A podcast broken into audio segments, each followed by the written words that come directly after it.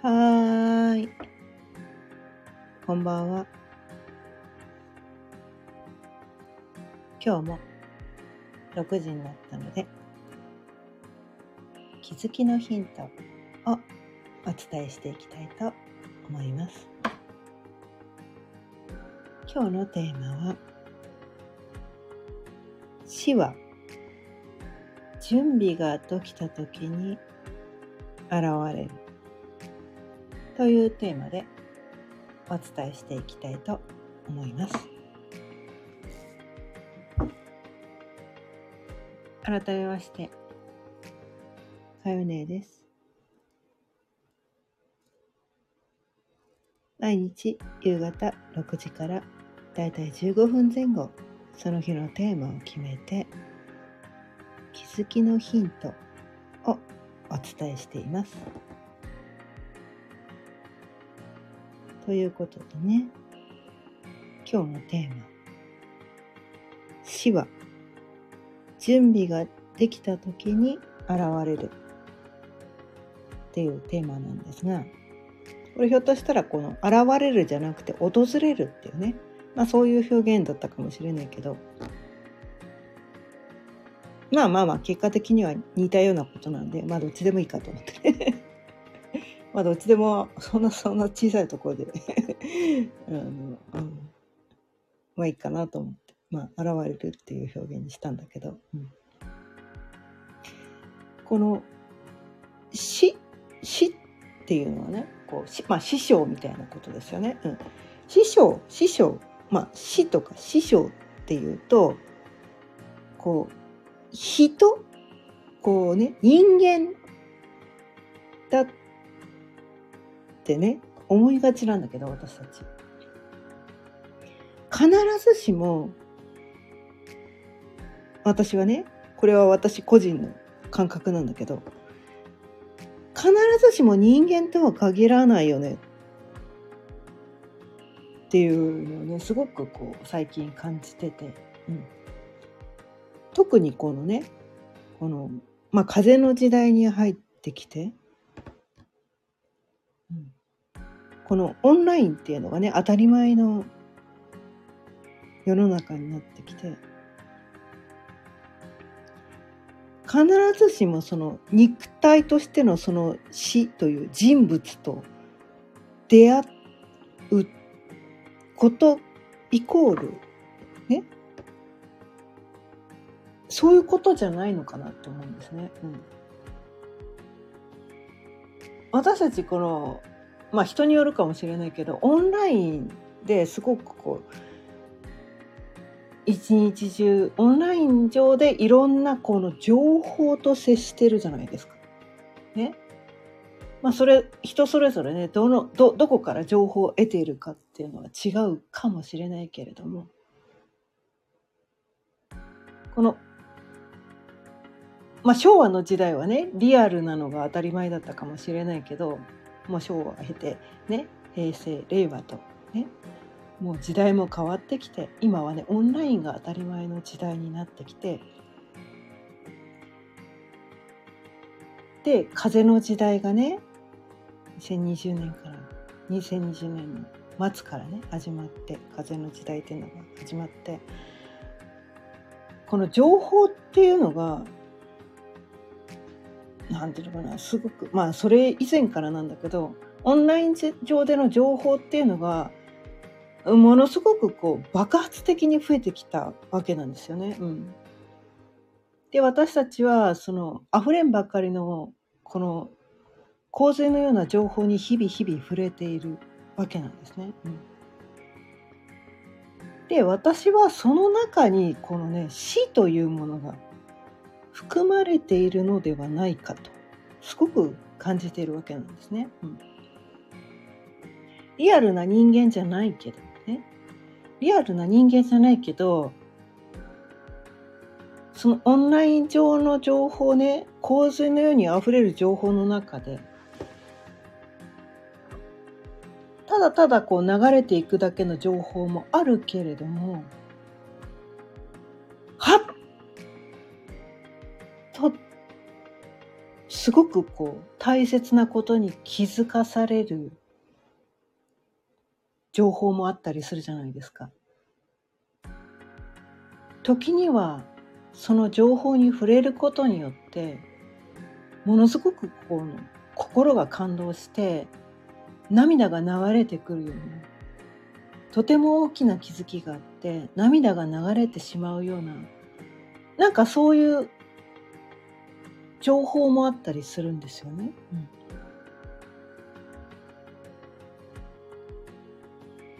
それって私はそれも死死死と仰いでもいいんじゃないかなって思うんです。それが誰が発した情報なのか分かってなくても分かってなくてもその情報でものすごくその何て言うのかな今までねそこに気づかなかったために苦しい人生を生きてきた人がその気づきが得られたことによってとても何て言うのかな生きるのが楽になったり生きるのが楽しくなったり、ね、今まですごく何て言うのかな後ろを向いてね悲観的に生きてきたけれども前を向って前を向いてね生きていけるようになったみたいな。なんかそういう情報にもし出会えたんだとしたらそれはそれはねリアルにその人と会ったわけじゃないね。かもしれない。師匠みたいな人に出会ったわけじゃないかもしれないけれどももうそれも死じゃねえの。みたいな死じゃねえの。って思うんですよね。うん、でだからそのねこうリアルでその人物と会わなきゃいけないとそうされていた頃はその自分の死となる人と出会うっていうのはすごく難しいことだったんだよね。うん、だってどこにいるかわかんないじゃん。ね。どこに行けばその自分の師匠に出会えるんだってわかんないけど今簡単にそのね師匠が言ってるようななんかそういう情報を得られるこう時代になってきたんだよね、うん、時代になってきたんだだからもうね死はねこのオンライン上に湯水のごとく溢れてるんです。みんなすっごい素晴らしいことを言ってるの。もうみんな涙が出るぐらいすごいこと言ってんの。みんな言ってんの。みんな教えてくれてんの。みんな神なのよ。ただただね。ただそれを受け取れるのは自分がそのね受け取る準備ができてないとそれ受け取れないんだよねみたいな。もうほんとここだけなんだよね。みんなすっごい素敵なこと言ってんだよ。涙が出るようなこと、素敵なこと言ってるのみんな。もうもうインスタとかやばいし、YouTube もやばいし。このね、スタンド FM も多分みんなすごい、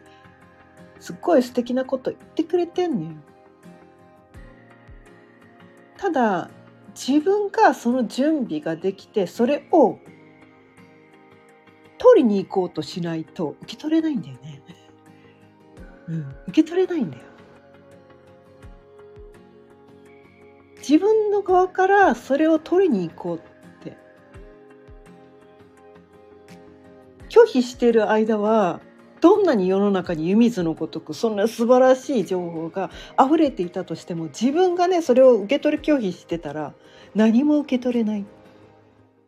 てことになるんだよね。うん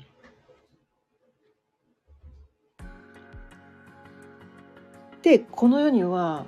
死がすごくいっぱいいてこの死とする情報も湯水のごとく溢れているんだけど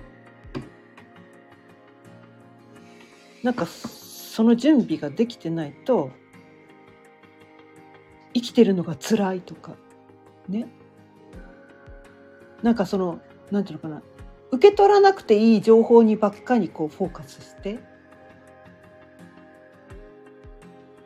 この世はクソじゃんみたいな。みんななんかもう最低みたいな。私の周り最低な人ばっか。この世クソじゃんみたいな、まあ、そういうことになってくる。み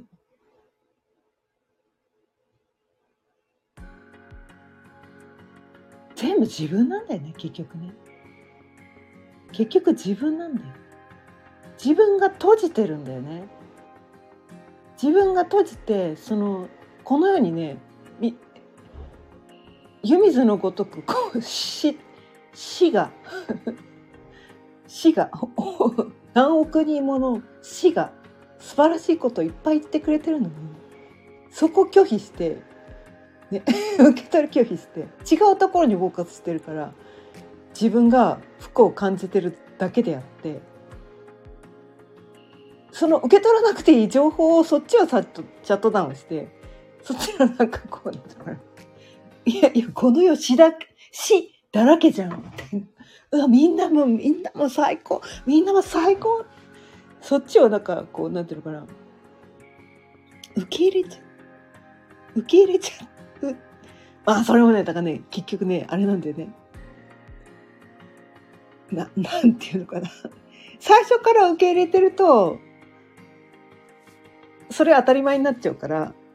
ありがみ、あありがたみがないんだよね。ありがたみないの。最初は受け取らないっていうところからスタートラインなんだよね。うん、そう。で、その時期が早い人と遅い人がいて、で、それは、なんていうのかな。こう難しいゲームを攻略する方が好きな人っていうのは、その受け取れない時期が長いんだよね。だって簡単にゲーム攻略できちゃったらつまんねえじゃんみたいな。難しい方がやりがいあるよねみたいな。なんかそういうちょっと面倒くさい人私そうだったんですけど。私そういう人だったんですけどね。だから50年以上ね。のね。うん。あのそう受け取り拒否をね50年以上続けてきて。なんで私は幸せになれないの？みたいな感じで周りにね周りを責めてきたんだけど「いやちけえよ!」みたいな。気づいた時にもうほんとね笑笑うしかない。笑うしかない。あもうほんとごめんなさいみたいな。私でした。私でした。死はね私の今まで出会った全ての人が死でした。私が今まで受け取ってきた情報全てが死でした。受け取る拒否をしてたのは私でした。っていうことに気づいて本当恥ずかしくてね恥ずかしかった。もう穴に入りたい感じだったけどでもなんかそうやってってこう自分を痛みつけてたことに対して自分に対しても謝ったけどね、うん、まあそれと同時に何ていうのかな。あ難しいゲームやっと攻略できたみたいなそこの満足感も得られたんだよねみたいな。そうそうなんですよ。だからねこうね人それぞれねそのね受け取り拒否をしてる期間準備ができるまでの期間っていうのは人それぞれその生まれてくる前に設定してきてるんだよね。うん、設定してきてるのよ。だから何度ねそのその受け取ってね大切なことに気づいてる人が口酸っぱくしてそのねこの受け取り拒否をしてる人にどんだけ言ってもその人のなんていうのかな受け取る時期が来ないと受け取れないんだよねそうだからこうなんていうかな別れ相手を分からせよう相手を説得しようとする必要は全くなくて。その人が受け取れる時期が来たらすんなり受け取るから、まあ、そういうもんだよね。って言って、まま、待ってるだけでいいんだよね。って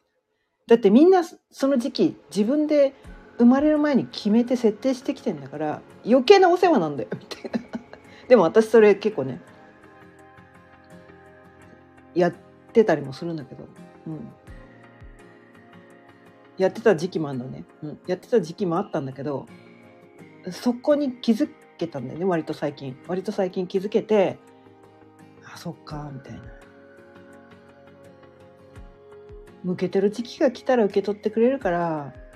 まあ、とりあえずねこのただこれはなんとかな誰にも発信してないと誰も受け取ってもらえないから。だから受け取る時期が来た時に受け取れるようにいろんな媒体でね発信をただしとこみたいな。とりあえずここここに置いとくからね。食べたくなったら食べてみたいな。なんかそんな感じ。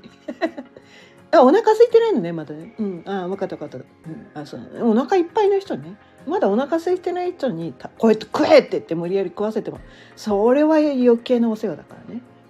うん、お腹空いた時に食べてねみたいな。なんかそんな感じで、なんかそんな感じでね。いろんな媒体でね。こそこそっとね。こういこういうことなんだよねみたいな。受け取る時期が来たら受け取ってねみたいな感じでね。そろそろね。いろんな媒体でね。置くっていうのをね。最近ね。始めたの。まあ私自身もねそんなそそんな偉そうなこと言いながら分かってないことだらけだからね、うん、他の人がそういうことをやってくれてるのを受け取ってああそうかって日々気づきの連続だったりするんだけど。でも私はその自分で気づいたことを私の中で止めないで私は毎日ねこのあ今日はこのこういう大切なことに気づいたと思ってそれをね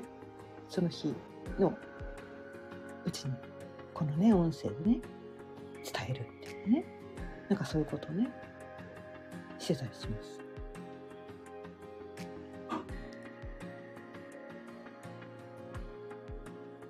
本当にね、うん。そう。私は今日、午前中ね、まあ、Kindle のね、Kindle のね、本で、もうびっくりするぐらい意外なことを受け取ったんです。マジか。今まで自分真逆だと思ってたってことを受け取って、で、それを受け取ったことによって、あ、そっか。やっと私はこれを受け取る準備ができたからこれ受け取れたんだなっていうことに気づいて、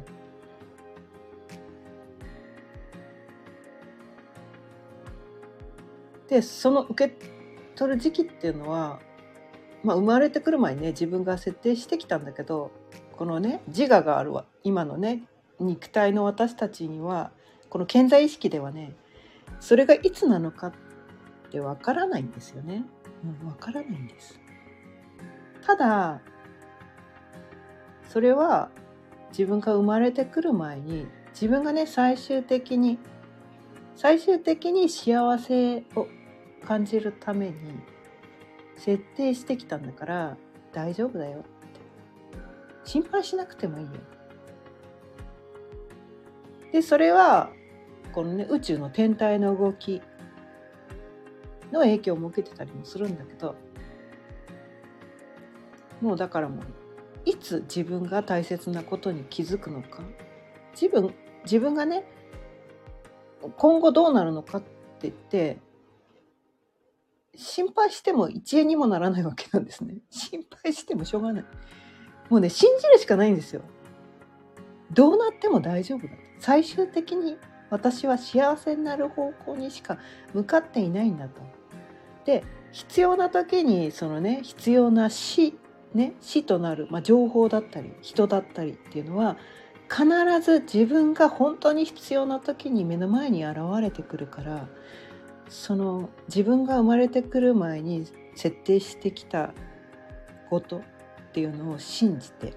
まあ、宇宙のね天体の動きを信じて安心して生きるだけでいいのかなって思うんですね。うん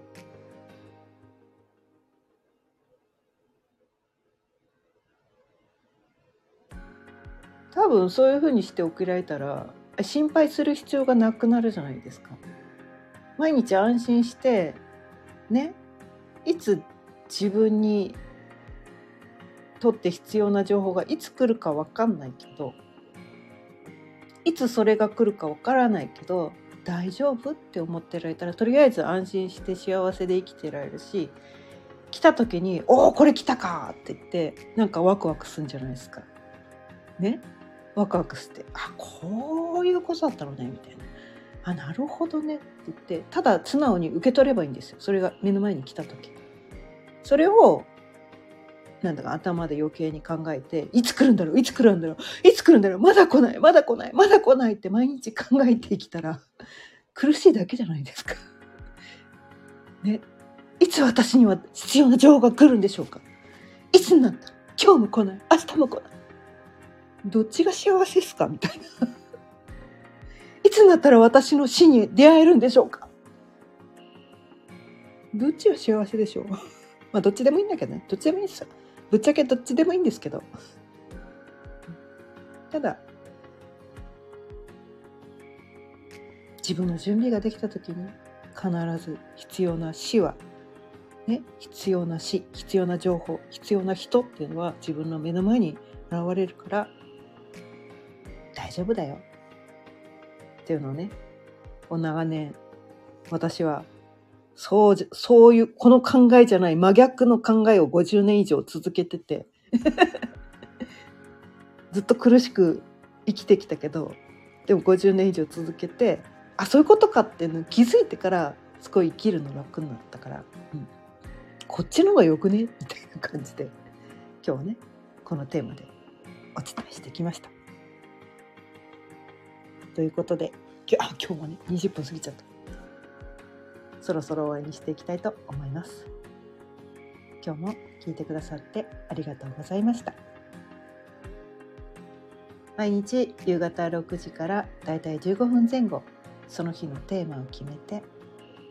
気づきのヒントをお伝えしています。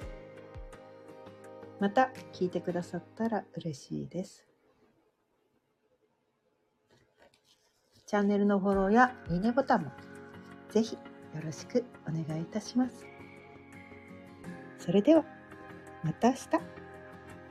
さようなら。